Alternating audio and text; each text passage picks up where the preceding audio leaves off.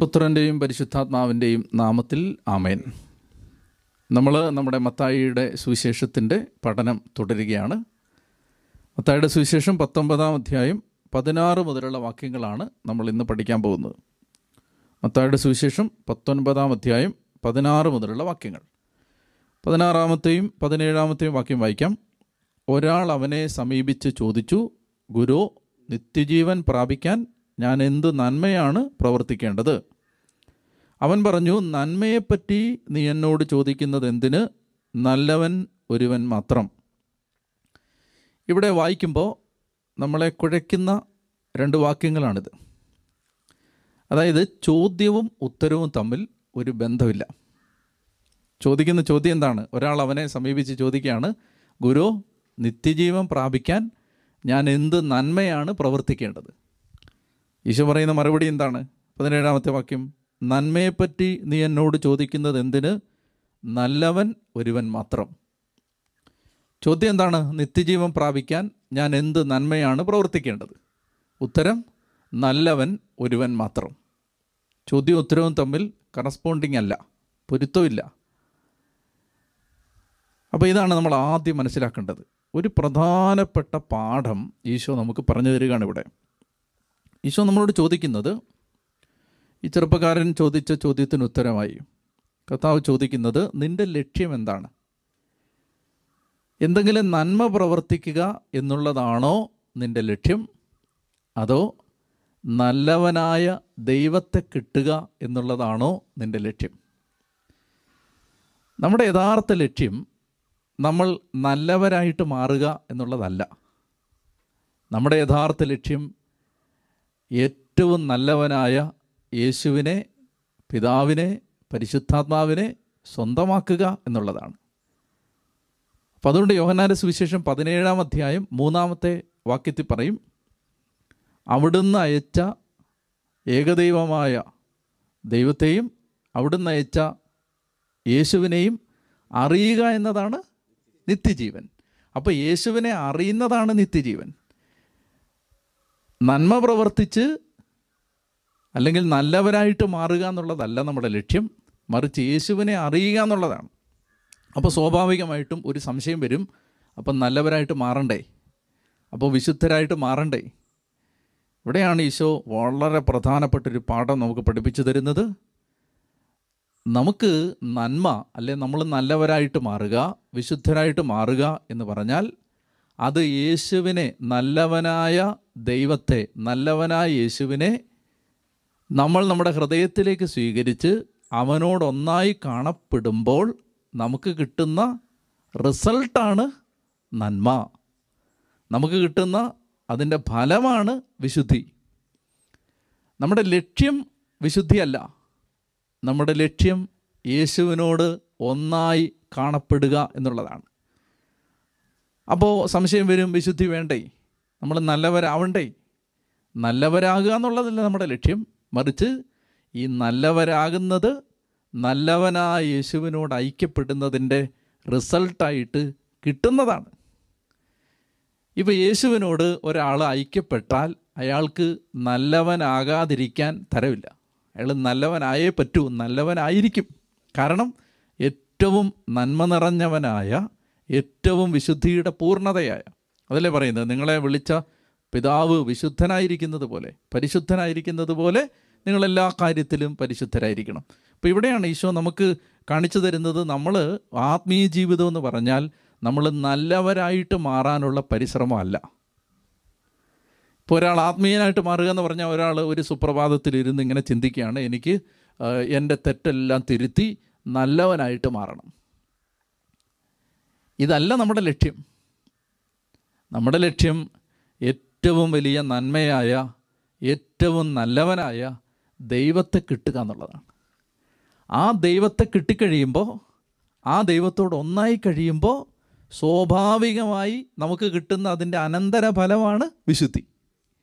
നമുക്ക് വിശുദ്ധരാവാതിരിക്കാൻ തരവില്ല, നമ്മൾ വിശുദ്ധരായേ പറ്റൂ. അപ്പോൾ ഇത് ശരിക്കും കൃത്യമായിട്ട് നമ്മൾ മനസ്സിലാക്കണം. നന്മ നമുക്കൊരു പ്രവൃത്തിയല്ല, ഒരു വ്യക്തിയാണ്. നന്മ എന്ന് പറയുന്നത് നമുക്കൊരു പ്രവൃത്തിയല്ല, ഒരു വ്യക്തിയാണ്. ആ വ്യക്തിയുടെ പേര് യേശു എന്നാണ്. അവനോടുള്ള ഐക്യപ്പെടലിൻ്റെ പ്രതിഫലനമാണ് നന്മ അല്ലെങ്കിൽ വിശുദ്ധി. ഇത് വളരെ മനോഹരമായിട്ട് ബെനഡിക്റ്റ് പതിനാറാമൻ മാർപ്പാപ്പ പറഞ്ഞിട്ടുണ്ട്. അദ്ദേഹം ഓഡിയൻസിനെ കാണുന്ന സമയത്ത്, അദ്ദേഹം പൊതുദർശനം കൊടുക്കുന്ന സമയത്ത് മാർപ്പാപ്പ വിശുദ്ധിയെക്കുറിച്ച് സംസാരിച്ച സന്ദർഭങ്ങളിൽ മാർപ്പാപ്പ പഠിപ്പിച്ച വളരെ പ്രധാനപ്പെട്ടൊരു പാഠമുണ്ട്. മാർപ്പാപ്പ ഇങ്ങനെയാണ് പറഞ്ഞത്: holiness does not consist in carrying out extraordinary enterprises but in being united with Christ, in living his mysteries, in making our own his example, his thoughts, his behaviour. The measure of holiness stems from the stature that Christ achieves in us. Inasmuch as with the power of the Holy Spirit, we model our whole life on His. It is being conformed to Jesus. As Saint Paul says, for those whom He foreknew, He also predestined to be conformed to the image of His Son. Romans eight twenty-nine.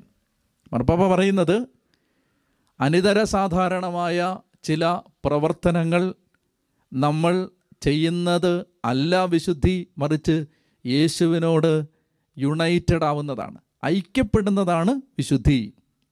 മാർപ്പാപ്പ വളരെ വ്യക്തമായിട്ട് Benedict പതിനാറാം മാർപ്പാപ്പ പഠിപ്പിക്കുകയാണ്, വിശുദ്ധി എന്ന് പറയുന്നത് നമ്മൾ എന്തെങ്കിലും അസാധാരണമായ പ്രവൃത്തികൾ ചെയ്യുന്നതല്ല, യേശുവിനോട് ഐക്യപ്പെടുന്നതാണ്, അവൻ്റെ രഹസ്യങ്ങൾ ജീവിക്കുന്നതാണ്, അവൻ്റെ മാതൃകയെ നമ്മുടെ കൺമുമ്പിൽ അനുകരിക്കാൻ ശ്രമിക്കുന്നതാണ്, അവൻ ചിന്തിക്കുന്നത് പോലെ ചിന്തിക്കാൻ പരിശ്രമിക്കുന്നതാണ്, അവൻ പെരുമാറിയതുപോലെ പെരുമാറാൻ പരിശ്രമിക്കുന്നതാണ്.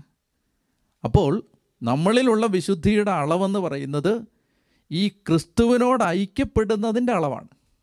നമ്മൾ എത്രമാത്രം യേശുവിനോട് ഐക്യപ്പെടുന്നോ അതാണ് നമ്മളിലുള്ള വിശുദ്ധി. എന്നിട്ട് അദ്ദേഹം പറയുകയാണ്, അത് പൗലോസ്ലീഹ പറയുന്നത് പോലെ തൻ്റെ പുത്രൻ്റെ സാദൃശ്യത്തോട് അനുരൂപരാകാൻ അവിടുന്ന് വിളിച്ചവരെ മുൻകൂട്ടി നിശ്ചയിച്ചുവെന്ന് റോമാലേഖനം എട്ടാം അധ്യായം ഇരുപത്തി ഒമ്പതാം വാക്യത്തിൽ പറയുന്നത് ഈ വിശുദ്ധിയെക്കുറിച്ചാണ്. അപ്പോൾ ഇത് മനസ്സിലായോ? അതായത് നന്മയല്ല നമ്മുടെ ലക്ഷ്യം, നല്ലവനാണ് നമ്മുടെ ലക്ഷ്യം. ആ നല്ലവനോട് ഐക്യപ്പെടുന്നതിൻ്റെ റിസൾട്ടാണ് നന്മ. അപ്പോൾ നമ്മുടെ ലക്ഷ്യം വിശുദ്ധിയല്ല, നമ്മുടെ ലക്ഷ്യം യേശുവാണ്. ആ യേശുവിനോട് ഐക്യപ്പെടുന്നതിൻ്റെ അനന്തരഫലമാണ് നമ്മളിലുണ്ടാവുന്ന വിശുദ്ധി. വിശുദ്ധി നമ്മൾ ഉണ്ടാക്കിയെടുക്കുക എന്നതിനേക്കാൾ യേശുവിനോട് ഐക്യപ്പെടുമ്പോൾ ഉണ്ടായി വരുന്നതാണ് വിശുദ്ധി. അപ്പോൾ നമ്മൾ എന്താ യഥാർത്ഥത്തിൽ ചെയ്യേണ്ടത്? യേശു എങ്ങനെയാണ് ചിന്തിച്ചത്, യേശു എങ്ങനെയാണ് പെരുമാറിയത്, യേശുവായിരുന്നു ഈ സാഹചര്യത്തിലെങ്കിൽ എങ്ങനെ പെരുമാറും, യേശുവായിരുന്നു ഈ സാഹചര്യത്തിലെങ്കിൽ എങ്ങനെ ഇടപെടും. ഇങ്ങനെ നമ്മുടെ ഹൃദയത്തിലേക്ക് സ്വീകരിച്ച് നമ്മളെല്ലാ കാര്യത്തിലും യേശുവിനോട് അനുരൂപപ്പെടുമ്പോൾ നമ്മളിൽ സംഭവിക്കുന്നതാണ് വിശുദ്ധി. Praise Lord. അപ്പോൾ അതുകൊണ്ട് ഇത് വളരെ വ്യക്തമായിട്ട്, ഇതാണ് പുതിയ നിയമത്തിൻ്റെ അടിസ്ഥാനപരമായ തത്വങ്ങളിൽ ഒന്നിതാണ്. നമ്മൾ ഉണ്ടാക്കിയെടുക്കുകയല്ല, നമ്മൾ നാളെ മുതൽ ഞാൻ നല്ലത് മാത്രം പറയും, നല്ലത് മാത്രം ചിന്തി എന്ന് ചിന്തിക്കുന്നതല്ല. ഞാൻ യേശുവിനോട് ഒന്നായി മാറാൻ പോവുകയാണ്. എൻ്റെ ഹൃദയത്തിൽ രാജാവായിട്ട് യേശുവിനെ സ്വീകരിക്കുകയാണ്. രാജാവായിട്ട് യേശുവിനെ സ്വീകരിച്ച് എൻ്റെ ഹൃദയത്തിൽ പൂജിച്ചാൽ, കർത്താവേ, നീ എങ്ങനെയായിരിക്കും ഈ സാഹചര്യത്തിൽ ഇടപെടുക, നീ എങ്ങനെയായിരിക്കും ഇങ്ങനെയൊരു ആളോട് പെരുമാറുക, നീ എങ്ങനെയായിരിക്കും ശത്രുക്കളെ സ്നേഹിക്കുക, അതുപോലെ ഞാനും ചെയ്യാൻ പോകുന്നു. കാരണം എന്താണ്? ഞാൻ യേശുവിനോട് ഒന്നായിട്ട് കാണപ്പെടാൻ പോവുകയാണ്. ഇപ്പം നമ്മളൊരാളെ സ്നേഹിച്ചാൽ ആ വ്യക്തിക്ക് ഇഷ്ടമുള്ള കാര്യങ്ങളെല്ലാം ചെയ്യാൻ ശ്രമിക്കുന്നത് പോലെ നമ്മൾ യേശുവിനോട് ഒന്നായി കാണപ്പെടുന്നതാണ് യഥാർത്ഥത്തിൽ വിശുദ്ധി. അപ്പോൾ ഇതാണ് ആദ്യത്തെ രണ്ട് വാക്യങ്ങളിൽ തന്നെ കർത്താവ് ഇത് വളരെ വ്യക്തമായിട്ട് പഠിപ്പിച്ചു തരികയാണ്. ഇനി ഒന്നുകൂടെ നമുക്ക് വായിക്കാം. മത്തായിയുടെ സുവിശേഷം പത്തൊമ്പതാം അധ്യായത്തിൽ പതിനാറും പതിനേഴും വാക്യങ്ങൾ. ഒരാൾ അവനെ സമീപിച്ചു ചോദിച്ചു, ഗുരു, നിത്യജീവൻ പ്രാപിക്കാൻ ഞാൻ എന്ത് നന്മയാണ് പ്രവർത്തിക്കേണ്ടത്? അവൻ പറഞ്ഞു, നന്മയെപ്പറ്റി നീ എന്നോട് ചോദിക്കുന്നത് എന്തിന്? നല്ലവൻ ഒരുവൻ മാത്രം. ജീവനിൽ പ്രവേശിക്കാൻ അഭിലഷിക്കുന്നെങ്കിൽ പ്രമാണങ്ങൾ അനുസരിക്കുക. അപ്പോൾ അങ്ങനെ വരുമ്പോൾ ഓട്ടോമാറ്റിക്കായിട്ട് അടുത്ത സംശയം വരുന്നത്, എന്നാൽ പിന്നെ നമുക്ക് കൽപ്പനകളൊന്നും വേണ്ടല്ലോ, യേശുവിനോട് ഒന്നായി കാണപ്പെടാനായിട്ട് പരിശ്രമിക്കുകയാണ്, എന്നാൽ പിന്നെ കൽപ്പനകളൊന്നും വേണ്ടല്ലോ. അതാണ് അടുത്ത വരാൻ സാധ്യതയുള്ളൊരു തെറ്റിദ്ധാരണ. അതുകൊണ്ട് ഈശോ അത് ആദ്യമേ തിരുത്തുകയാണ്. നീ ജീവനിൽ പ്രവേശിക്കാൻ ആഗ്രഹിക്കുന്നെങ്കിൽ നിൻ്റെ ലക്ഷ്യം ദൈവത്തെ സമ്പാദിക്കുക എന്നുള്ളതായിട്ട് മാറുക. എന്നിട്ട് എന്ത് ചെയ്യുക? ഈ ദൈവത്തോടൊന്നായി കാണപ്പെടാൻ ദൈവം തൻ്റെ ഹിതം വെളിപ്പെടുത്തിയതാണ് ദൈവത്തിൻ്റെ കൽപ്പനകൾ. ഇപ്പോൾ ഈശോ എങ്ങനെയാണ് പെരുമാറുന്നത്? ഈശോ എങ്ങനെയാണ് ചിന്തിക്കുന്നത്? ഈശോ എങ്ങനെയായിരിക്കും ഇതിനോട് പ്രതികരിക്കുന്നത്? ഇത് നമ്മൾ എവിടെ നിന്നാണ് അറിയുന്നത്? പ്രമാണങ്ങളിൽ നിന്ന്. കാരണം ദൈവത്തിൻ്റെ ഹൃദയം ദൈവം വെളിപ്പെടുത്തിയത് കൽപ്പനകളിലൂടെയാണ്. അപ്പം നമ്മൾ ദൈവത്തിൻ്റെ ഹൃദയമനുസരിച്ച് ജീവിക്കാൻ തീരുമാനിക്കുമ്പോൾ, അല്ലെങ്കിൽ യേശുവിനോട് ഒന്നായി കാണപ്പെടാൻ തീരുമാനിക്കുമ്പോൾ, ഞാൻ യേശുവിനെ ഈ യേശുവിന് ഇഷ്ടമുള്ളതെല്ലാം ചെയ്യാൻ തീരുമാനിക്കുമ്പോൾ, അങ്ങനെ ചെയ്യാൻ നമ്മളെ സഹായിക്കുന്നതാണ് ദൈവം നമുക്ക് അരുളി ചെയ്ത കൽപ്പനകൾ. അപ്പോൾ അതുകൊണ്ട് ഈശോ പറയുകയാണ്, നീ ജീവനിൽ പ്രവേശിക്കാൻ ആഗ്രഹിക്കുന്നെങ്കിൽ പ്രമാണങ്ങൾ അനുസരിക്കുക. ഇത് വ്യക്തമായിട്ട് യോഹന്നാൻ്റെ സുവിശേഷം പതിനാലാം അധ്യായത്തിൽ ഈശോ പറഞ്ഞിട്ടുണ്ട്, നിങ്ങൾ എന്നെ സ്നേഹിക്കുന്നെങ്കിൽ എൻ്റെ കൽപ്പനകൾ പാലിക്കും. അപ്പോൾ അത് യോഹന്നാൻ്റെ സുവിശേഷം പതിനാലാം അധ്യായത്തിലും യോഹന്നാൻ്റെ ലേഖനത്തിലും കർത്താവ് പറയുന്നുണ്ട്, അത് നിങ്ങൾ എന്നെ സ്നേഹിക്കുന്നെങ്കിൽ എൻ്റെ കൽപ്പനകൾ പാലിക്കും. അപ്പോൾ ദൈവത്തെ സ്നേഹിക്കുക, ഉദാഹരണത്തിന് ഒന്ന് യോഹന്നാൻ അഞ്ചാം അധ്യായം മൂന്നാമത്തെ വാക്യം, ദൈവത്തെ സ്നേഹിക്കുക എന്നാൽ അവിടുത്തെ കൽപ്പനകൾ അനുസരിക്കുക എന്നാണ് അർത്ഥം, അവിടുത്തെ കൽപ്പനകൾ ഭാരമുള്ളവയല്ല. യോഹന്നാൻ്റെ സുവിശേഷത്തിലും നമ്മളിത് കാണുന്നുണ്ട്. യോഹന്നാൻ്റെ സുവിശേഷം പതിനാലാം അധ്യായം പതിനഞ്ച് മുതലുള്ള വാക്യങ്ങളിൽ, നിങ്ങൾ എന്നെ സ്നേഹിക്കുന്നെങ്കിൽ എൻ്റെ കൽപ്പനകൾ പാലിക്കും. അപ്പോൾ ഇതിനകത്ത് വ്യക്തതയുണ്ടാവുക. അപ്പോൾ എന്താണ് നമ്മുടെ ലക്ഷ്യം? നല്ലവനായ യേശു. ആ നല്ലവനായ യേശുവിനെ പ്രസാദിപ്പിക്കുക, അവനോടൊന്നായി കാണപ്പെടുക എന്നുള്ളതിന് നമ്മളെ സഹായിക്കുന്നതാണ് പ്രമാണങ്ങൾ. അപ്പോൾ അതുകൊണ്ട് ഈശോ പറയുകയാണ്, നിത്യജീവൻ പ്രാപിക്കാൻ നീ ആഗ്രഹിക്കുന്നെങ്കിൽ പ്രമാണങ്ങൾ അനുസരിക്കുക. ഇനി ഇതിനകത്ത് വളരെ കൗതുകകരമായിട്ട് ഈ സംഭാഷണം മുന്നോട്ട് പോവുകയാണ്. നമുക്ക് പതിനെട്ട് മുതലുള്ള വാക്യങ്ങൾ വായിക്കാം. അവൻ ചോദിച്ചു അവൻ ചോദിച്ചു ഏതെല്ലാം എന്ന് പറഞ്ഞാൽ, ഏതെല്ലാം എന്ന് ചോദിച്ചാൽ ഏതെല്ലാം കൽപ്പനകൾ. അപ്പോൾ അവൻ ചോദിക്കുകയാണ്, ഇവിടെയാണ് ഇവിടെ മുതലാണ് ഈ ചെറുപ്പക്കാരൻ്റെ ഹൃദയം തുറന്നു വരാൻ പോവുകയാണ്. ഇവ യഥാർത്ഥത്തിൽ എന്താണ് ഉദ്ദേശിക്കുന്നത്? അപ്പോൾ ഇവൻ ചോദിക്കുകയാണ്, ഏതെല്ലാം പ്രമാണങ്ങൾ. അങ്ങനെ ഏതെല്ലാം പ്രമാണങ്ങൾ എന്ന് ചോദിക്കുന്നതിൻ്റെ പിന്നിലെ ഉദ്ദേശം എന്താണ്? കൽപ്പനകൾ അനുസരിക്കുക. ഇപ്പോൾ ഒരു യഹൂദനെ സംബന്ധിച്ചിടത്തോളം കൽപ്പനകൾ ഏതൊക്കെയാണെന്ന് അവന് വ്യക്തമായിട്ട് അറിയാം. അപ്പോൾ അറുന്നൂറ്റി പതിമൂന്നോളം നിയമങ്ങൾ ഇവൻ അനുസരിക്കണമെന്ന് ഒരു യഹൂദന് നിയമങ്ങൾ നൽകപ്പെട്ടിട്ടുണ്ട്. അപ്പോൾ ഇവൻ ചോദിക്കുകയാണ്, ഏതെല്ലാം കൽപ്പനകൾ? അപ്പോൾ കൽപ്പനകളെല്ലാം ദൈവം തന്നു കഴിയുമ്പോൾ ഞാൻ ചോദിക്കുകയാണ്, ദൈവമേ, ഇതിലേതെല്ലാം പാലിച്ചാൽ എനിക്ക് നിത്യജീവൻ കിട്ടും എന്ന് ചോദിച്ചാൽ എന്താണ് ഇവൻ്റെ ഹൃദയം? അതിൽ നിന്ന് നമുക്ക് മനസ്സിലാവുന്നത്, അവൻ ഏറ്റവും എളുപ്പത്തിൽ ഏറ്റവും കുറച്ച് അനുസരിച്ച് നിത്യജീവൻ പ്രാപിക്കാനുള്ള വഴിയാണ് ചോദിക്കുന്നത്. അതായത് ഇവൻ നിൽക്കുന്നത് ഒരു മിനിമത്തിലാണ്, ഇവൻ നിൽക്കുന്നത് ബോർഡർ ലൈനിലാണ്. ഇവൻ പറയുന്നത് ഏറ്റവും മിനിമം എന്ത് ചെയ്താൽ നമുക്ക് നിത്യജീവൻ കിട്ടും. അപ്പോൾ അവൻ്റെ ഹൃദയം അതിൽ നിന്ന് പുറത്തു വരികയാണ്. എന്താണ്? അവൻ മുഴുവൻ ഹൃദയവും ദൈവത്തിന് കൊടുക്കാൻ ആഗ്രഹിക്കുന്ന ഒരാളല്ല. അവൻ ഏറ്റവും കുറച്ച് എന്ത് ചെയ്ത് നിത്യജീവൻ കിട്ടും, അതായത് ഒരു മിനിമം സമർപ്പണം നടത്തി എനിക്ക് നിത്യജീവൻ കിട്ടുമോ, ഇതാണ് ഇവൻ്റെ ലക്ഷ്യം. അതുകൊണ്ടാണ് അവൻ ചോദിക്കുന്നത് ഏതെല്ലാം. അങ്ങനെ അങ്ങനെ ചോദിക്കേണ്ട കാര്യമില്ല, കാരണം കൽപ്പനകൾ വ്യക്തമായിട്ട് ദൈവം എല്ലാം കൊടുത്തിട്ടുണ്ട്, എല്ലാം അനുസരിക്കാൻ ഇവൻ ബാധ്യസ്ഥനാണ്. ഇവൻ അതിനകത്തൊരു തരംതിരിവ് ചോദിക്കുകയാണ്. ഇതിനകത്ത് ഏതെല്ലാം അനുസരിച്ചാൽ എനിക്ക് നിത്യജീവൻ കിട്ടും. അപ്പോൾ കർത്താവ് അങ്ങനെ അവനെ കൊണ്ട് സംസാരിപ്പിക്കുന്നത്, സംസാരിക്കാൻ അവസരം കൊടുക്കുന്നത് കർത്താവിൻ്റെ ഒരു രീതിയാണത്. നമ്മളത് പല സ്ഥലങ്ങളിൽ കാണുന്നുണ്ട്. കർത്താവ് ഇങ്ങനെ ഒരാൾ വന്നാൽ വന്നെന്തെങ്കിലും ചോദിച്ചാൽ കർത്താവിനോട് തിരിച്ചൊരു ചോദ്യം ചോദിക്കും. തിരിച്ചൊരു ചോദ്യം ചോദിക്കുമ്പോൾ ആ ഉത്തരം പറയും. അതിൽ നിന്ന് കർത്താവ് അടുത്തതിലേക്ക് പോവും. ഇത് ഒരാളുടെ ഹൃദയം അറിയാനുള്ള ഒരു ഗുരുവിൻ്റെ ടെക്നിക്കാണത്. അപ്പോൾ ഒരു കാര്യം ചോദിക്കുമ്പോൾ അടുത്തതിലേക്ക് നയിച്ച് അടുത്തതിലേക്ക് നയിച്ച് കർത്താവിൻ്റെ ഹൃദയം വെളിച്ചത്ത് കൊണ്ടുവരികയാണ്. അപ്പോൾ ഇവൻ പറയുകയാണ്, പ്രമാണങ്ങൾ അനുസരിക്കണം, ഞാനത് സമ്മതിക്കുന്നു. ഇനി നീ പറ, ഏതെല്ലാം പ്രമാണങ്ങൾ അനുസരിച്ചാൽ നിത്യജീവൻ കിട്ടും? അപ്പോൾ ഇവിടെ നമ്മൾ മനസ്സിലാക്കേണ്ടത്, കർത്താവ് നിൽക്കുന്നത് മിനിമത്തിലല്ല, കർത്താവ് നിൽക്കുന്നത് മാക്സിമത്തിലാണ്. ഇവിടെ നമ്മൾ വളരെ പ്രധാനമായിട്ടൊരു കാര്യം മനസ്സിലാക്കിയിരിക്കണം. നമ്മളെ എങ്ങനെയെങ്കിലും ഒരു മിനിമം സമർപ്പണം നടത്തിച്ച് നമ്മളെ എങ്ങനെയെങ്കിലും ഒരു അത്യാവശ്യ കാര്യങ്ങളൊക്കെ ചെയ്യിച്ച് സ്വർഗത്തിലെത്തിക്കുക എന്നുള്ളതല്ല കർത്താവിൻ്റെ ലക്ഷ്യം. ദൈവം അപ്പനായതുകൊണ്ട് അപ്പനും മക്കളും നൂറ് ശതമാനം വിജയിച്ച് നൂറ് മാർക്ക് വാങ്ങി ഒന്നാം റാങ്ക് വാങ്ങി സ്വർഗത്തിലെത്തണമെന്ന് കർത്താവിന് നിർബന്ധമുണ്ട്. അല്ലാതെ ഈ മിനിമം കർത്താവ് പറയുന്നത് നീ പാസ് മാർക്ക് വാങ്ങിച്ച് ജയിച്ച് നിത്യജീവൻ കിട്ടുക, ഇതല്ല കർത്താവിൻ്റെ ലക്ഷ്യം. ഇത് നമുക്ക് കാണാൻ പറ്റുന്നുണ്ട്. ഇവിടെ നിന്നറിയാമോ, കർത്താവ് ഇച്ചിരി താഴോട്ട് വന്ന് കഴിയുമ്പോൾ ഇരുപതാമത്തെ വാക്യത്തിൽ പറയും, ഇരുപത്തൊന്നാമത്തെ വാക്യത്തിൽ യേശു പറഞ്ഞു, നീ പൂർണ്ണനാകാൻ ആഗ്രഹിക്കുന്നെങ്കിൽ. മനസ്സിലാവുന്നുണ്ടോ? ഇവൻ നിൽക്കുന്നത് പാസ് മാർക്ക് വാങ്ങിച്ച് ജയിക്കാനാണ്. കർത്താവ് പറയാണ്, നിനക്ക് ഫസ്റ്റ് റാങ്ക് കിട്ടാൻ നീ ആഗ്രഹിക്കുന്നെങ്കിൽ ഇത് പോരാ.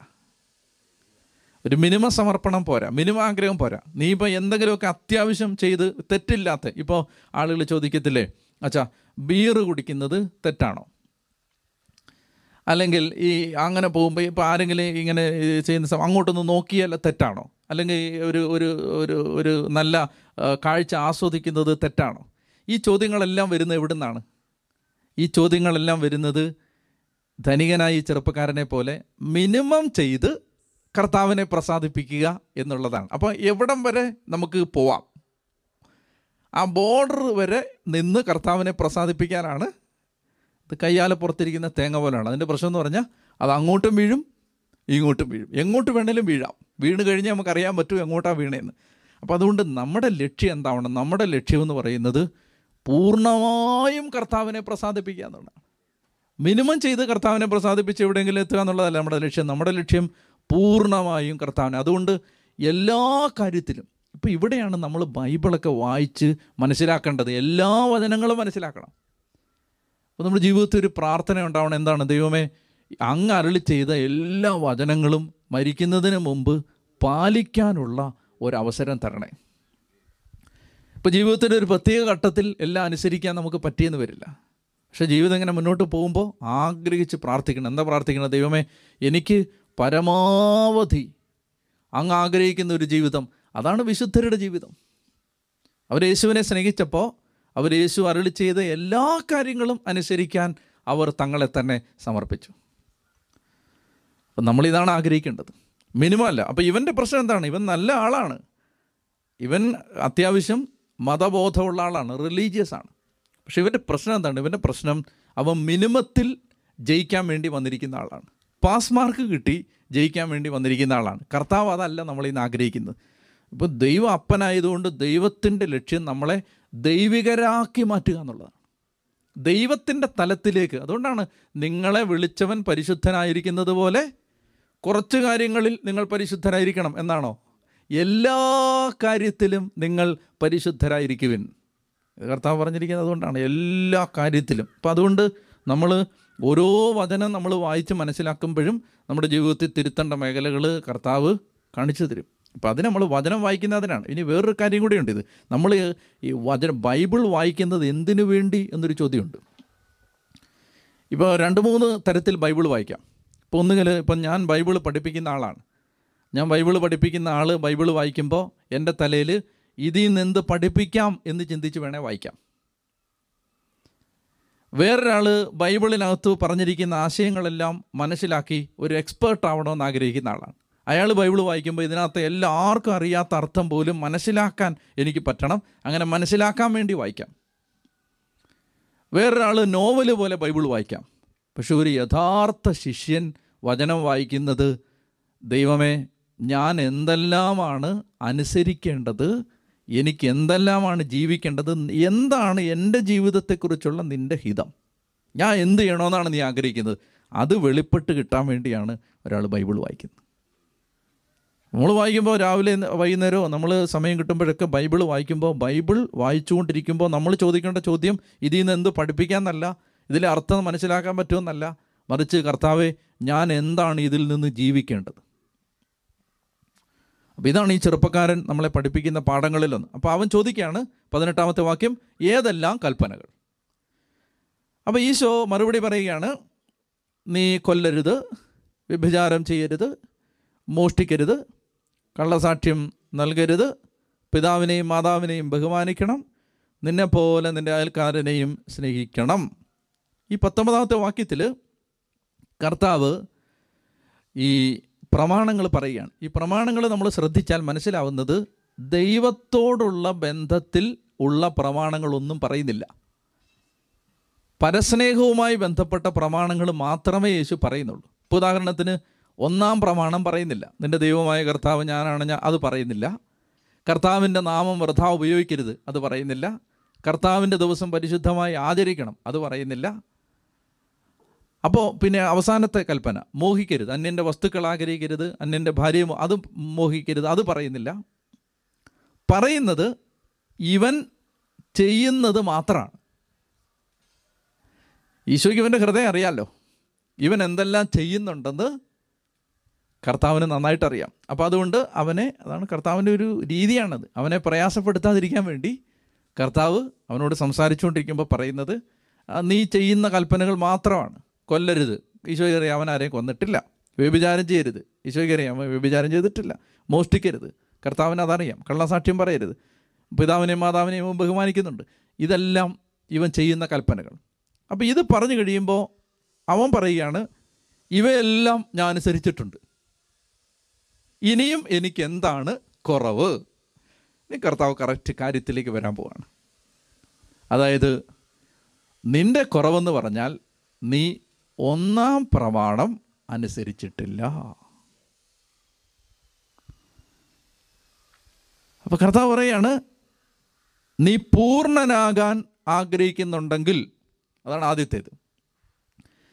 ഒന്നാമത്തെ കാര്യം നിൻ്റെ ലക്ഷ്യം ക്ലിയറാക്കുക. എന്താണ് നിൻ്റെ ഉദ്ദേശം? നീ പള്ളി വന്നതിൻ്റെ ഉദ്ദേശം എന്താണ്? നീ ധ്യാനകേന്ദ്രത്തിൽ വന്നതിൻ്റെ ഉദ്ദേശം എന്താണ്? നീ കർത്താവിനെ അനുഗമിക്കാൻ അല്ലെങ്കിൽ അച്ഛനാവാൻ വന്നതിൻ്റെ ഉദ്ദേശം എന്താണ്? നീ കന്യാസ്ത്രീയാവാൻ വന്നതിൻ്റെ ഉദ്ദേശം എന്താണ്? നീ ആത്മീയ ജീവിതം നയിക്കുന്നതിൻ്റെ ഉദ്ദേശം എന്താണ്? നിൻ്റെ മോട്ടിവേഷൻ എന്താണ്? നിനക്ക് ദൈവം ആഗ്രഹിക്കുന്ന ഒരു തലത്തിലേക്ക് ഉയരുക എന്നതാണോ, അതോ മിനിമത്തിൽ കാര്യങ്ങളെല്ലാം നടന്ന് പോവുക എന്നുള്ളതാണ്? ഇതാണ് ഒന്നാമത്തെ കാര്യം. കർത്താവ് ചോദിക്കുകയാണ്, ശിഷ്യനാവാനായിട്ട് വരുന്ന ഒരാളോട് കർത്താവ് ചോദിക്കുന്നത് നിൻ്റെ, അത് നേരത്തെയും ചോദിക്കുന്നുണ്ട്. ഇപ്പോൾ ഉദാഹരണത്തിന് യോഹന്നാൻ്റെ സുവിശേഷം ഒന്നാം അധ്യായത്തിൽ സ്നാപയോഹന്നാൻ്റെ രണ്ട് ശിഷ്യന്മാർ വന്ന് യേശുവിൻ്റെ പിന്നാലെ വരുമ്പോൾ ഈശോ ചോദിക്കുന്നുണ്ട്, നിങ്ങൾ എന്താണ് അന്വേഷിക്കുന്നത്? കർത്താവ് ചോദിക്കും, നിങ്ങളെന്താ അന്വേഷിക്കുന്നത്? നമുക്കൊറ്റ ലക്ഷ്യമുള്ളൂ, എന്താണ്? കർത്താവെ, നിന്നോട് പൂർണ്ണമായും ഐക്യപ്പെടുക, യേശുക്രിസ്തുവിനോട് ഒന്നായി മാറുക. ഇത് പൗലോസ്ലീഹയൊക്കെ വ്യക്തമായിട്ട് പറയുന്നുണ്ട്. ഫിലിപ്പി ലേഖനം മൂന്നാം അധ്യായത്തിൽ പറയുന്നുണ്ട്, ഇത് എനിക്ക് നേട്ടം, ലാഭമായിരുന്നതെല്ലാം ക്രിസ്തുവിനെ പ്രതി ഞാൻ നഷ്ടമായിട്ട് കണക്കാക്കി, ഇത് ക്രിസ്തുവിനെക്കുറിച്ച് കൂടുതൽ അറിയുന്നതിനും അവനോട് ഒന്നായി കാണപ്പെടുന്നതിനും വേണ്ടിയാണ്. അപ്പം നമ്മുടെ ലക്ഷ്യം യേശുവിനോട് ഒന്നായി മാറുക എന്നുള്ളതാണ്. ഒന്നായി മാറുക എന്ന് പറഞ്ഞാൽ കുറച്ച് കാര്യങ്ങളിൽ ഒന്നായി മാറുക എന്നുള്ളതല്ല, എല്ലാ കാര്യത്തിലും യേശുവിനോട് ഒന്നായിട്ട് മാറുക. അപ്പോൾ കർത്താവ് പറയുകയാണ് നീ പൂർണ്ണനാകാൻ ആഗ്രഹിക്കുന്നുണ്ടോ? ഉണ്ടെങ്കിൽ ഉണ്ടെങ്കിലേ ഞാൻ പറയൂ. നീ ചെയ്യുന്നതാണ് ഇത്രയൊക്കെ, എല്ലാം നീ ചെയ്യുന്നുണ്ട്, നീ ആ കാര്യത്തിലൊക്കെ ഒരു തെറ്റുമില്ല, നീ പറഞ്ഞെല്ലാം ശരിയാണ്. നീ പൂർണ്ണനാകാൻ, നീ പാസ് മാർക്ക് വാങ്ങിക്കാൻ ആഗ്രഹിക്കുന്നെങ്കിൽ ഇത്രയും മതി, പൊക്കോ. പക്ഷെ നീ പൂർണ്ണനാകാൻ ആഗ്രഹിക്കുന്നെങ്കിൽ നീ ഒന്നാം പ്രമാണ ലംഘനത്തിലാണ്. കാരണം ദൈവത്തിന് പകരം നിൻ്റെ ഹൃദയത്തിൽ ദൈവമാക്കി വച്ചിരിക്കുന്നത് സമ്പത്തിനെയാണ്. അതുകൊണ്ടൊരു ചലഞ്ച് ഞാൻ നിൻ്റെ മുമ്പിൽ വെക്കുകയാണ്. നീ പൂർണ്ണനാകാൻ ആഗ്രഹിക്കുന്നെങ്കിൽ പോയി എല്ലാം വിറ്റ് പാവപ്പെട്ടവന് കൊടുത്തിട്ട് തിരിച്ചു വന്ന് എന്നെ അനുഗമിക്കുക. അപ്പോൾ കണ്ടോ, ഇവിടെ മൊത്തം തകർന്നു. ചീട്ടുകൊട്ടാരം പോലെ ഒരാളുടെ ജീവിതം തകർന്നതേ തരിപ്പണായിട്ട് കിടക്കും. അപ്പോൾ കർത്താവ് പറയുകയാണ് നീ, നിൻ്റെ പ്രശ്നം എന്തെന്നറിയാമോ? നിൻ്റെ പ്രശ്നം നിൻ്റെ ഹൃദയത്തിൽ ദൈവത്തിന് പകരം ഇരിക്കുന്നത് പണമാണ്. അതുകൊണ്ട് ആ നീ പൂർണ്ണനാകാൻ ആഗ്രഹിക്കുന്നെങ്കിൽ നിൻ്റെ ധനമോഹം, ദ്രവ്യാഗ്രഹം, അതെടുത്ത് കളയാതെ, അത് ഉപേക്ഷിക്കാതെ നിനക്കെൻ്റെ ശിഷ്യനാവാൻ പറ്റില്ല, പൂർണ്ണനാകാൻ പറ്റില്ല, യേശുവിന് ശിഷ്യനാവാൻ പറ്റില്ല, പുതിയ നിയമജീവിതം നയിക്കാൻ പറ്റില്ല. അങ്ങനെ ചെയ്യണേ നീ എന്ത് ചെയ്യണം? നീ ചെയ്യേണ്ടത് നിൻ്റെ ഹൃദയത്തിൽ നിന്ന് ഈ ധനമോഹം എടുത്ത് മാറ്റിയിട്ട് നീ എൻ്റെ പിന്നാലെ വരിക. അപ്പം നിൻ്റെ പണമല്ല നിൻ്റെ ദൈവം എന്ന് നിനക്ക് എങ്ങനെ തെളിയിക്കാൻ പറ്റും? നിന്റെ സമ്പത്ത് വിറ്റ് അത് ദരിദ്രർക്ക് കൊടുത്തിട്ട് വരാൻ പറഞ്ഞു. ഇവന് വളരെയേറെ സമ്പത്തുണ്ടായിരുന്നു എന്നാണ് മത്തായി ശ്ലീഹ പറയുന്നത്. അപ്പോൾ ഭയങ്കര പണം ഉണ്ടായിരുന്ന ഒരുത്തനോട് ഈശോ പറയുകയാണ്, നീ ശരിക്കും സിൻസിയറായിട്ടാണ് നീ ഇത് ആഗ്രഹിക്കുന്നെങ്കിൽ വേഗം വിറ്റ് എല്ലാം പാവപ്പെട്ടവർക്ക് കൊടുത്തിട്ട് വാ. ശരിക്കും അങ്ങനെ ചെയ്യാൻ വേണ്ടി ആവണമെന്നില്ല ഈശോ പറഞ്ഞത്. ഈശോ അവനെ അവനെ ചലഞ്ച് ചെയ്യുകയാണ്, അവനോ അവൻ്റെ അതിൻ്റെ ഗ്രാവിറ്റി മനസ്സിലാക്കി കൊടുക്കുകയാണ്. നിൻ്റെ ഹൃദയത്തിലിരിക്കുന്ന പണം നിനക്ക് ഉപേക്ഷിക്കാൻ എത്രമാത്രം ബുദ്ധിമുട്ടുണ്ടെന്ന് ഞാൻ ഇപ്പോൾ കാണിച്ചു തരാം, പറ്റുമോ നിനക്ക് വിൽക്കാൻ? അങ്ങനെ ചലഞ്ച് ചെയ്യുകയാണ്. അപ്പോൾ വചനം എന്താ പറയുന്നത്? ആ യുവാവ് ഈ വചനം കേട്ട് വലിയ സങ്കടത്തോടെ തിരിച്ചുപോയി, കാരണം അവന് വളരെയേറെ സമ്പത്തുണ്ടായിരുന്നു. ഇത് എന്നോട് നിങ്ങളോടും കർത്താവ് പറയുന്ന വളരെ പ്രധാനപ്പെട്ട ഒരു ചിന്തയാണിത്. അതായത് നമ്മുടെ ഹൃദയത്തിൽ മറ്റ് പലതും വെച്ചുകൊണ്ട് നമുക്ക് മതപരമായ ജീവിതം നയിക്കാം. എന്നിട്ട് നമുക്ക് വേണമെങ്കിൽ ആളുകളെ നോക്കിയിട്ട് പറയാം, ഞാൻ കൊല്ലുന്നില്ല, ഞാൻ വ്യഭിചാരം ചെയ്യുന്നില്ല, ഞാൻ മോഷ്ടിക്കുന്നില്ല, മറ്റുള്ളവരെയൊക്കെ അതെ അവനെ അവനെ പോലെ ഞാൻ കള്ളുപിടിച്ച് നടക്കുന്നില്ല. അനേക കാര്യങ്ങളെ ഹൃദയത്തിൽ വിഗ്രഹമാക്കി വെച്ചുകൊണ്ട് നമുക്ക് മതപരമായ ജീവിതം നയിക്കാൻ സാധിക്കും. ഇവനെ പോലെ ഞാനിതെല്ലാം ചെയ്യുന്നുണ്ട്, സത്യമാണ് അവൻ പറഞ്ഞത്, പക്ഷെ അവൻ്റെ ഹൃദയത്തിൽ സമ്പത്ത് വിഗ്രഹമായിട്ട് കിടക്കുകയാണ്. അപ്പോൾ ഇവിടെ ഈശോ പറയുന്നത്, സമ്പത്തിനെ ദൈവമായി ആരാധിച്ചുകൊണ്ട് തന്നെ നിനക്ക് ബാക്കി കൽപ്പനകളെല്ലാം പാലിച്ച് നല്ലവനായിട്ട് കാണപ്പെടാം, പക്ഷേ നിത്യജീവൻ അവകാശിയാവാൻ പറ്റില്ല. യേശുവിനോട് ഉള്ള സ്നേഹബന്ധത്തിൽ നിന്നല്ലാതെ ചെയ്യുന്ന എല്ലാ പ്രവൃത്തികളും വളരെ പ്രധാനപ്പെട്ട കാര്യമാണ്. യേശുവിനോടുള്ള സ്നേഹബന്ധത്തിൽ നിന്നല്ലാതെ ചെയ്യുന്ന എല്ലാ പ്രവൃത്തികളും, അത് എത്ര വലിയ പ്രവൃത്തിയാവട്ടെ, അതൊരു ക്രിസ്തീയ പ്രവൃത്തിയല്ല. എല്ലാ കാര്യങ്ങളും ചെയ്യുന്നത് യേശുവിനോടുള്ള സ്നേഹബന്ധത്തിലാണ്. സമ്പത്തിനേക്കാൾ അവന് വലുതല്ല യേശു എന്ന് അവന് തെളിയിച്ചു കൊടുക്കുകയാണ് ഈശോ. നിനക്ക് ഈ ഞാൻ നിൻ്റെ സമ്പത്തിനേക്കാൾ വലുതല്ല അല്ലെന്ന് ഞാൻ തെളിയിച്ചു തരാം. കാരണം എന്താ? നീ പോയി പറ്റുമെങ്കിൽ ഇത് വിറ്റിട്ട് വാ. സമ്പത്ത് വിറ്റിട്ട് തന്നെ അനുഗമിക്കാനുള്ള വെല്ലുവിളി കർത്താവ് ഉയർത്തുന്നത് അതുകൊണ്ടാണ്. അപ്പോൾ ഇവിടെ നമ്മൾ മനസ്സിലാക്കേണ്ടത്, അപ്പോൾ നിത്യജീവൻ പ്രാപിക്കാൻ എന്താണ് വഴി? യേശുവിനോട് ഐക്യപ്പെടുക എന്നുള്ളതാണ്. ഐക്യപ്പെടാനുള്ള തടസ്സമാണ് ഇവന് സമ്പത്ത്. അപ്പോൾ അത് ഉപേക്ഷിച്ചിട്ട് പിന്നാലെ വരാനായിട്ട് നമ്മൾ കാണുന്നുണ്ട്. ഉദാഹരണത്തിന് മത്തായിയുടെ സുവിശേഷത്തിൽ തന്നെയാണ് ഈ പത്രോസും യോഹന്നാനും ഒക്കെ മീൻപിടുത്തക്കാർ മീൻ പിടിച്ചുകൊണ്ടിരിക്കുന്ന സമയത്ത് ഈശോ വന്ന് അവരോട് അനുഗമിക്കാനായിട്ട് ആവശ്യപ്പെടുന്ന സമയത്ത് അവരെല്ലാം ഉപേക്ഷിച്ച് അവൻ്റെ പിന്നാലെ പോയി. പത്രോസിലേക്ക് അല്പം കഴിയുമ്പോൾ അത് പറയുന്നുണ്ട്. മത്തായി ചുങ്കസ്ഥലത്തിരുന്ന് ചുങ്കം പിരിച്ചുകൊണ്ടിരിക്കുന്ന സമയത്ത് കർത്താവ് അനുഗമിക്കാനായിട്ട് ആവശ്യപ്പെടുമ്പോൾ അവനെല്ലാം ഉപേക്ഷിച്ചിട്ട് യേശുവിൻ്റെ പിന്നാലെ പോയി. അപ്പോൾ ഇങ്ങനെ ഒരു സമർപ്പണം നമ്മളിൽ നിന്ന് കർത്താവ് ആഗ്രഹിക്കുന്നുണ്ട്. ഇതാണ് മത്തായിയുടെ സുവിശേഷം പതിനാറാം അധ്യായം പത്തൊൻപത് മുതൽ ഇരുപത്തിരണ്ട് വരെയുള്ള വാക്യങ്ങളിൽ കർത്താവ് നമുക്ക് പഠിപ്പിച്ചു തരുന്ന പ്രധാനപ്പെട്ട പാഠം. ഇനി ഇതിനോട് ചേർന്ന് ഇരുപത്തിമൂന്ന് മുതൽ മുപ്പത് വരെയുള്ള വാക്യങ്ങൾ, അത് ഈ സംഭവത്തിൻ്റെ വ്യാഖ്യാനമായിട്ട് ഈശോ പറഞ്ഞു തരുന്ന ഭാഗമാണ്. നമുക്ക് വായിക്കാം. ഇരുപത്തിമൂന്ന്: യേശു ശിഷ്യന്മാരോട് അരുളി ചെയ്തു, സത്യമായി ഞാൻ നിങ്ങളോട് പറയുന്നു, ധനവാന് സ്വർഗരാജ്യത്തിൽ പ്രവേശിക്കുക ദുഷ്കരമാണ്. വീണ്ടും ഞാൻ നിങ്ങളോട് പറയുന്നു, ധനവാൻ സ്വർഗരാജ്യത്തിൽ പ്രവേശിക്കുന്നതിനേക്കാൾ എളുപ്പം ഒട്ടകം സൂചിക്കുഴയിലൂടെ കടക്കുന്നതാണ്. അപ്പോൾ സംശയം വരും, അപ്പോൾ പണക്കാരും സ്വർഗത്തിൽ പോവില്ലേ, അല്ലെ പണക്കാർക്ക് നിത്യജീവൻ കിട്ടില്ലേ? അപ്പോൾ ഇതിനെ ശരിയായിട്ട് നമ്മൾ മനസ്സിലാക്കേണ്ടതുണ്ട്. ധനവാൻ സ്വർഗരാജ്യത്തിൽ പ്രവേശിക്കുക ദുഷ്കരമാണ്. എന്താണ് ഇതിൻ്റെ യഥാർത്ഥ അർത്ഥം? പണമുള്ളവർ സ്വർഗരാജ്യത്തിൽ പ്രവേശിക്കില്ല എന്നല്ല, മറിച്ച് ധനമോഹി സ്വർഗരാജ്യത്തിൽ പ്രവേശിക്കുക ദുഷ്കരമാണ്. ധനമോഹം എന്താ നമുക്ക് മനസ്സിലായി? ദൈവത്തെക്കാളുപരി പണത്തെ പ്രതിഷ്ഠിച്ചിരിക്കുന്നവർ സ്വർഗരാജ്യത്തിൽ പ്രവേശിക്കുക, അവർക്ക് സ്വർഗരാജ്യ ജീവിതം കിട്ടില്ല. എന്തുകൊണ്ടാണ് സ്വർഗരാജ്യ ജീവിതം കിട്ടില്ല എന്ന് പറയുന്നത്? എന്താണ് സ്വർഗരാജ്യ ജീവിതം? നമ്മൾ മത്തായിയുടെ സുവിശേഷം പഠിച്ചപ്പോൾ ആദ്യം പറഞ്ഞിരുന്നു, എല്ലാ കാര്യത്തിലും കർത്താവിനെ ആശ്രയിക്കുന്നതാണ് ആത്മാവിലെ ദാരിദ്ര്യം. അവർക്ക് സ്വർഗരാജ്യ അവകാശമായിട്ട് കിട്ടുമെന്നാണ് പറയുന്നത്. അപ്പോൾ ദൈവത്തെ പണമുള്ളവൻ, ഇപ്പോൾ നമുക്ക് എല്ലാ കാര്യങ്ങളിലും നമ്മൾ സഫിഷ്യൻ്റ് ആണെങ്കിൽ, നമുക്ക് നമ്മൾ സുഭിക്ഷമായിട്ടാണ് കഴിയുന്നതെങ്കിൽ നമുക്ക് ഒരു കാര്യത്തിലും ദൈവത്തെ ആശ്രയിക്കേണ്ടതില്ല. അപ്പോൾ ദൈവത്തെ ആശ്രയിക്കാതിരിക്കുന്നവന് സ്വർഗരാജ്യ ജീവിതം ഇല്ല.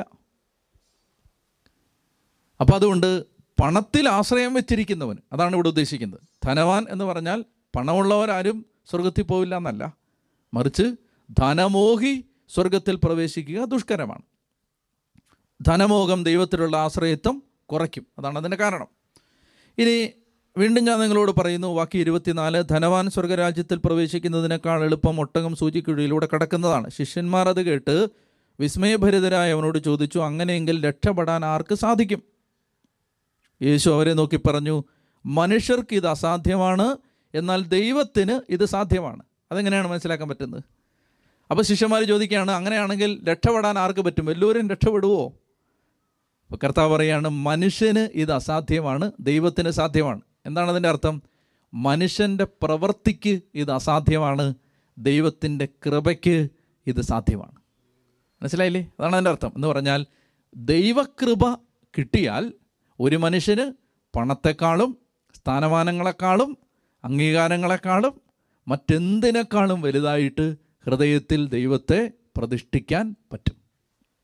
അതുകൊണ്ട് നമ്മുടെ പരിശ്രമം കൊണ്ട് ഇത് പറ്റില്ല, ദൈവകൃപ കൊണ്ടേ പറ്റൂ. അതാണ് ഇവിടെ പറയുന്നത്, മനുഷ്യന് ഇത് അസാധ്യമാണ്, ദൈവത്തിനെല്ലാം സാധ്യമാണ്. അപ്പോൾ പത്രോസ് പറഞ്ഞു, വാക്യം ഇരുപത്തേഴ്, അപ്പോൾ പത്രോസ് പറഞ്ഞു, വായിച്ച്, ഇതാ ഞങ്ങൾ എല്ലാം ഉപേക്ഷിച്ച് നിന്നെ അനുഗമിച്ചിരിക്കുന്നു, ഞങ്ങൾക്ക് എന്താണ് ലഭിക്കുക? സത്യമല്ലേ? പത്രോസിലേക്ക് എല്ലാം ഉപേക്ഷിച്ച് മീൻ പിടിച്ചുകൊണ്ടിരുന്ന സമയത്ത് വഞ്ചിയും പിന്നെ വലയും മീനും, വലിയൊരു മീൻപിടുത്തം കൊടുത്ത് വല കീറിപ്പോകുന്നത് പോലെ മത്സ്യത്തിൻ്റെ ആധിക്യത്തിൻ്റെ നടുവിൽ നിന്ന ഒരു സമയത്താണ് എല്ലാം കളഞ്ഞിട്ട് യേശുവിൻ്റെ പിന്നാലെ വരുന്നത്. പത്രോസേ പറയുകയാണ്, ദാ ഞങ്ങളെല്ലാം ഉപേക്ഷിച്ച് നിന്നെ അനുഗമിച്ചവരാണ്, ഞങ്ങൾക്ക് എന്താണ് ലഭിക്കുക? യേശു അവരോട് പറഞ്ഞു, സത്യമായി ഞാൻ നിങ്ങളോട് പറയുന്നു, പുനർജീവിതത്തിൽ മനുഷ്യപുത്രൻ തൻ്റെ മഹത്വത്തിൻ്റെ സിംഹാസനത്തിൽ ഉപവിഷ്ടനാകുമ്പോൾ എന്നെ അനുഗമിച്ച നിങ്ങൾ ഇസ്രായേലിൻ്റെ പന്ത്രണ്ട് ഗോത്രങ്ങളെ വിധിച്ചുകൊണ്ട് പന്ത്രണ്ട് സിംഹാസനങ്ങളിൽ ഇരിക്കും. അതാണ് ദൈവം അപ്പോസ്തലന്മാർക്ക് എല്ലാം ഉപേക്ഷിച്ചവർക്ക് കൊടുക്കാൻ പോകുന്ന പ്രതിഫലം. സ്വർഗരാജ്യത്തിൽ നിത്യജീവിതത്തിൽ പന്ത്രണ്ട് ഗോ ഇസ്രായേലിൻ്റെ പന്ത്രണ്ട് ഗോത്രങ്ങളെ വിധിച്ചുകൊണ്ട് പന്ത്രണ്ട് സിംഹാസനങ്ങളിൽ ഇരിക്കും. എൻ്റെ നാമത്തെ പ്രതി, ബാക്കി ഇരുപത്തൊമ്പത്, ഭവനത്തെയോ സഹോദരന്മാരെയോ സഹോദരികളെയോ പിതാവിനെയോ മാതാവിനെയോ മക്കളെയോ വയലുകളെയോ പരിത്യജിക്കുന്ന ഏതൊരുവനും നൂറിരട്ടി ലഭിക്കും. അതെവിടെ വെച്ചാണ്? അതിവിടെ വെച്ച് തന്നെ ഇവിടെ വെച്ച് തന്നെ കർത്താവ് പറയുകയാണ്, എൻ്റെ നാമത്തെ പ്രതി ഭവനത്തെയോ സഹോദരന്മാരെയോ സഹോദരികളെയോ പിതാവിനെയോ മാതാവിനെയോ മക്കളെയോ വയലുകളെയോ പരിത്യജിക്കുന്ന ഏതൊരുവനും നൂറിരട്ടി ലഭിക്കും. അപ്പം അതായത് നമ്മളിപ്പോൾ കർത്താവിൻ്റെ നാമത്തെ പ്രതി ഒരാൾക്ക് ഒരാളുടെ അപ്പനെതിരായെന്ന് വെച്ചോ, അമ്മ എതിരായെന്ന് വെച്ചോ, അല്ലേ മക്കളെതിരായെന്ന് വെച്ചോ, സഹോദരൻ സഹോദരി എതിരായെന്ന് വെച്ചോ, അവർക്ക് ഈ ലോകത്ത് വെച്ച് തന്നെ അപ്പനിൽ നിന്ന് കിട്ടേണ്ട സ്നേഹം, അമ്മയിൽ നിന്ന് കിട്ടേണ്ട സ്നേഹം, സഹോദരനിൽ നിന്ന് കിട്ടേണ്ട സ്നേഹം. ഇപ്പോൾ ഒരു ഇപ്പോൾ നിനക്ക് ഒരു അപകടം പറ്റിയെന്ന് വിചാരിക്കുക. നിനക്കൊരു അപകടം പറ്റിയപ്പോൾ നിന്നെ വന്ന് നോക്കാൻ നിനക്ക് നിൻ്റെ ഒരു സഹോദരനുണ്ടെങ്കിൽ ആ സഹോദരൻ നിന്നെ വന്ന് നോക്കും. നിനക്കൊരു അപകടം പറ്റി നിന്നെ ആരും സഹായിക്കാനില്ലാതിരിക്കുന്ന സമയത്ത് നിനക്കൊരു സഹോദരനുണ്ടെങ്കിൽ ആ സഹോദരൻ നിൻ്റെ ഉത്തരവാദിത്തം ഏറ്റെടുക്കും. എന്നാൽ യേശുക്രിസ്തുവിനെ പ്രതി ഈ സഹോദരൻ നിനക്ക് ശത്രുവായാൽ, ഈ സഹോദരൻ നിന്നെ തള്ളിപ്പറഞ്ഞാൽ, കർത്താവ് പറയുകയാണ്, ഒരു സഹോദരൻ്റെ സ്ഥാനത്ത് നിൻ്റെ കാര്യം നോക്കാൻ നൂറ് സഹോദരനെ ദൈവം നിനക്ക് വേണ്ടി നിർത്തും. അതാണ് ഇവിടെ പറയുന്നത്. അതിവിടെ വെച്ച് തന്നെയാണ്, അല്ലാതെ അത് വരാൻ പോകുന്ന കാര്യത്തെക്കുറിച്ചല്ല പറയുന്നത്, എൻ്റെ നാമത്തെ പ്രതി. അപ്പോൾ അതാണ്, നമ്മൾ എന്തെങ്കിലും കാര്യം കർത്താവിനെ പ്രതി ഉപേക്ഷിച്ചിട്ടുണ്ടെങ്കിൽ ആ ഉപേക്ഷിച്ചതിന് നൂറിരട്ടി കർത്താവ് തന്നിരിക്കും. അതെന്തുകൊണ്ടാണ് ഇങ്ങനെ പറയുന്നത്? ഈ ധനികനായ ചെറുപ്പക്കാരന് സമ്പത്ത് ഉപേക്ഷിക്കാൻ മടിയായിരുന്നു. ഇപ്പം നമുക്ക് എന്തെങ്കിലും നമുക്കുള്ള ഒരു പ്രൊട്ടക്ഷൻ ഉപേക്ഷിക്കാൻ മടി വരുന്നത് എപ്പോഴാണ്? നമ്മുടെ കാര്യം അവതാളത്തിലാവുമോ, നമ്മുടെ കാര്യം ഇനി നടക്കാതിരിക്കുമോ, നമ്മൾ പെട്ടുപോവോ, ഇത് ചിന്തിച്ചിട്ടല്ലേ? ഇപ്പോൾ കർത്താവ് പറയുകയാണ്, നീ അത് പേടിക്കണ്ട, എന്നെ പ്രതി നീ എന്തെങ്കിലും ഉപേക്ഷിച്ചിട്ടുണ്ടെങ്കിൽ നൂറിരട്ടി നിനക്ക് ഞാൻ തന്നിരിക്കും. എന്ത് അച്ചട്ടാണത്! എന്തെല്ലാം കാര്യങ്ങളിൽ നമുക്ക് എത്രയോ അനുഭവങ്ങളുണ്ടത്. ഒരു ചെറിയ കാര്യം കർത്താവിന് വേണ്ടി നമ്മൾ വേണ്ടാന്ന് വെക്കുമ്പോൾ എന്തുമാത്രം കാര്യമാണ് ദൈവം നമുക്ക് തരുന്നത്. അപ്പം അത് ഇവിടെ തന്നെയാണ്. അതുകൊണ്ട് നീ സമ്പത്തിൽ ആശ്രയം വെക്കണ്ട എന്നായി പറയുന്നത്. ഇവിടെ ഈ പശ്ചാത്തലത്തിൽ പറയുന്നത്, നീ ലോകത്തുള്ള ഒന്നിൽ ആശ്രയം വെക്കണ്ട, നിനക്ക് വേണ്ടത് നൂറിരട്ടി തരും. എന്നിട്ട് പറയുകയാണ്, നീ നിത്യജീവൻ അവകാശമാക്കുകയും ചെയ്യും. കണ്ടോ, നിത്യജീവൻ അവകാശമാക്കാൻ എന്ത് ചെയ്യണമെന്ന് ചോദിച്ചാൽ വന്നേ. അപ്പം കർത്താവിന് എല്ലാറ്റിലും ഉപരിയായി സ്ഥാനം കൊടുത്താൽ നിനക്ക് ഉള്ളതെല്ലാം കിട്ടുകയും ചെയ്യും, നിത്യജീവനും കിട്ടും. നിനക്ക് വേണ്ടതെല്ലാം ദൈവം തരികയും ചെയ്യും, നിത്യജീവനും കിട്ടും. അപ്പം അതെന്തുകൊണ്ടാണ് ഇവിടെ പറയുന്നത്? ധൈര്യമായിട്ട് ഉപേക്ഷിക്കാനുള്ളത് ഉപേക്ഷിച്ചോളാനുള്ള ഒരു പ്രേരണയാണത്. അത് കർത്താവ് ധൈര്യം തരികയാണ്. എൻ്റെ നാമത്തെ പ്രതി ഭവനത്തെയോ സഹോദരന്മാരെയോ സഹോദരികളെയോ പിതാവിനെയോ മാതാവിനെയോ മക്കളെയോ വയലുകളെയോ പരിത്യജിക്കുന്ന ഏതൊരുവനും നൂറിരട്ടി ലഭിക്കും, അവൻ നിത്യജീവം അവകാശമാക്കുകയും ചെയ്യും. എന്നാൽ മുമ്പന്മാർ പലരും പിൻപന്മാരും പിൻപന്മാർ മുമ്പന്മാരുമാകും. എന്ന് പറഞ്ഞാൽ ഞങ്ങൾ ഓൾറെഡി നിത്യജീവൻ അവകാശമാക്കിയെന്ന് പറഞ്ഞ് സമാധാനപ്പെട്ടിരിക്കുന്ന പലരും പുറകിലാവും, നിത്യജീവൻ കിട്ടില്ല എന്ന് വിചാരിച്ചിരിക്കുന്ന പലരും മുമ്പിലും ആവും. ഇതിനെക്കുറിച്ച് ഇരുപതാം അധ്യായത്തിൽ വിശദീകരിക്കുന്നുണ്ട്. നമുക്കത് അടുത്ത ക്ലാസ്സിൽ കാണാനായിട്ട് പരിശ്രമിക്കാം. നമുക്ക് പ്രാർത്ഥിച്ച് അവസാനിപ്പിക്കാം. ഈശോയെ, അങ്ങ് ഈ പത്തൊമ്പതാം അധ്യായത്തിൽ ഞങ്ങൾക്ക് പറഞ്ഞു തന്ന പാഠങ്ങളെ ഓർത്ത് ഞങ്ങൾ അങ്ങേക്ക് നന്ദി പറയുന്നു. കർത്താവേ, ധനികനായ യുവാവിന് അവൻ്റെ ഹൃദയത്തിൽ അവൻ ദൈവമായി പ്രതിഷ്ഠിച്ചത് സമ്പത്തിനെയാണെന്ന് അവിടുന്ന് മനസ്സിലാക്കി കൊടുത്തു. യേശുവിൻ്റെ യേശുവിൻ്റെ നാമത്തെ പ്രതി ഉപേക്ഷിക്കാൻ കൃപ കിട്ടിയാലേ സാധിക്കൂ എന്ന് മനസ്സിലായി.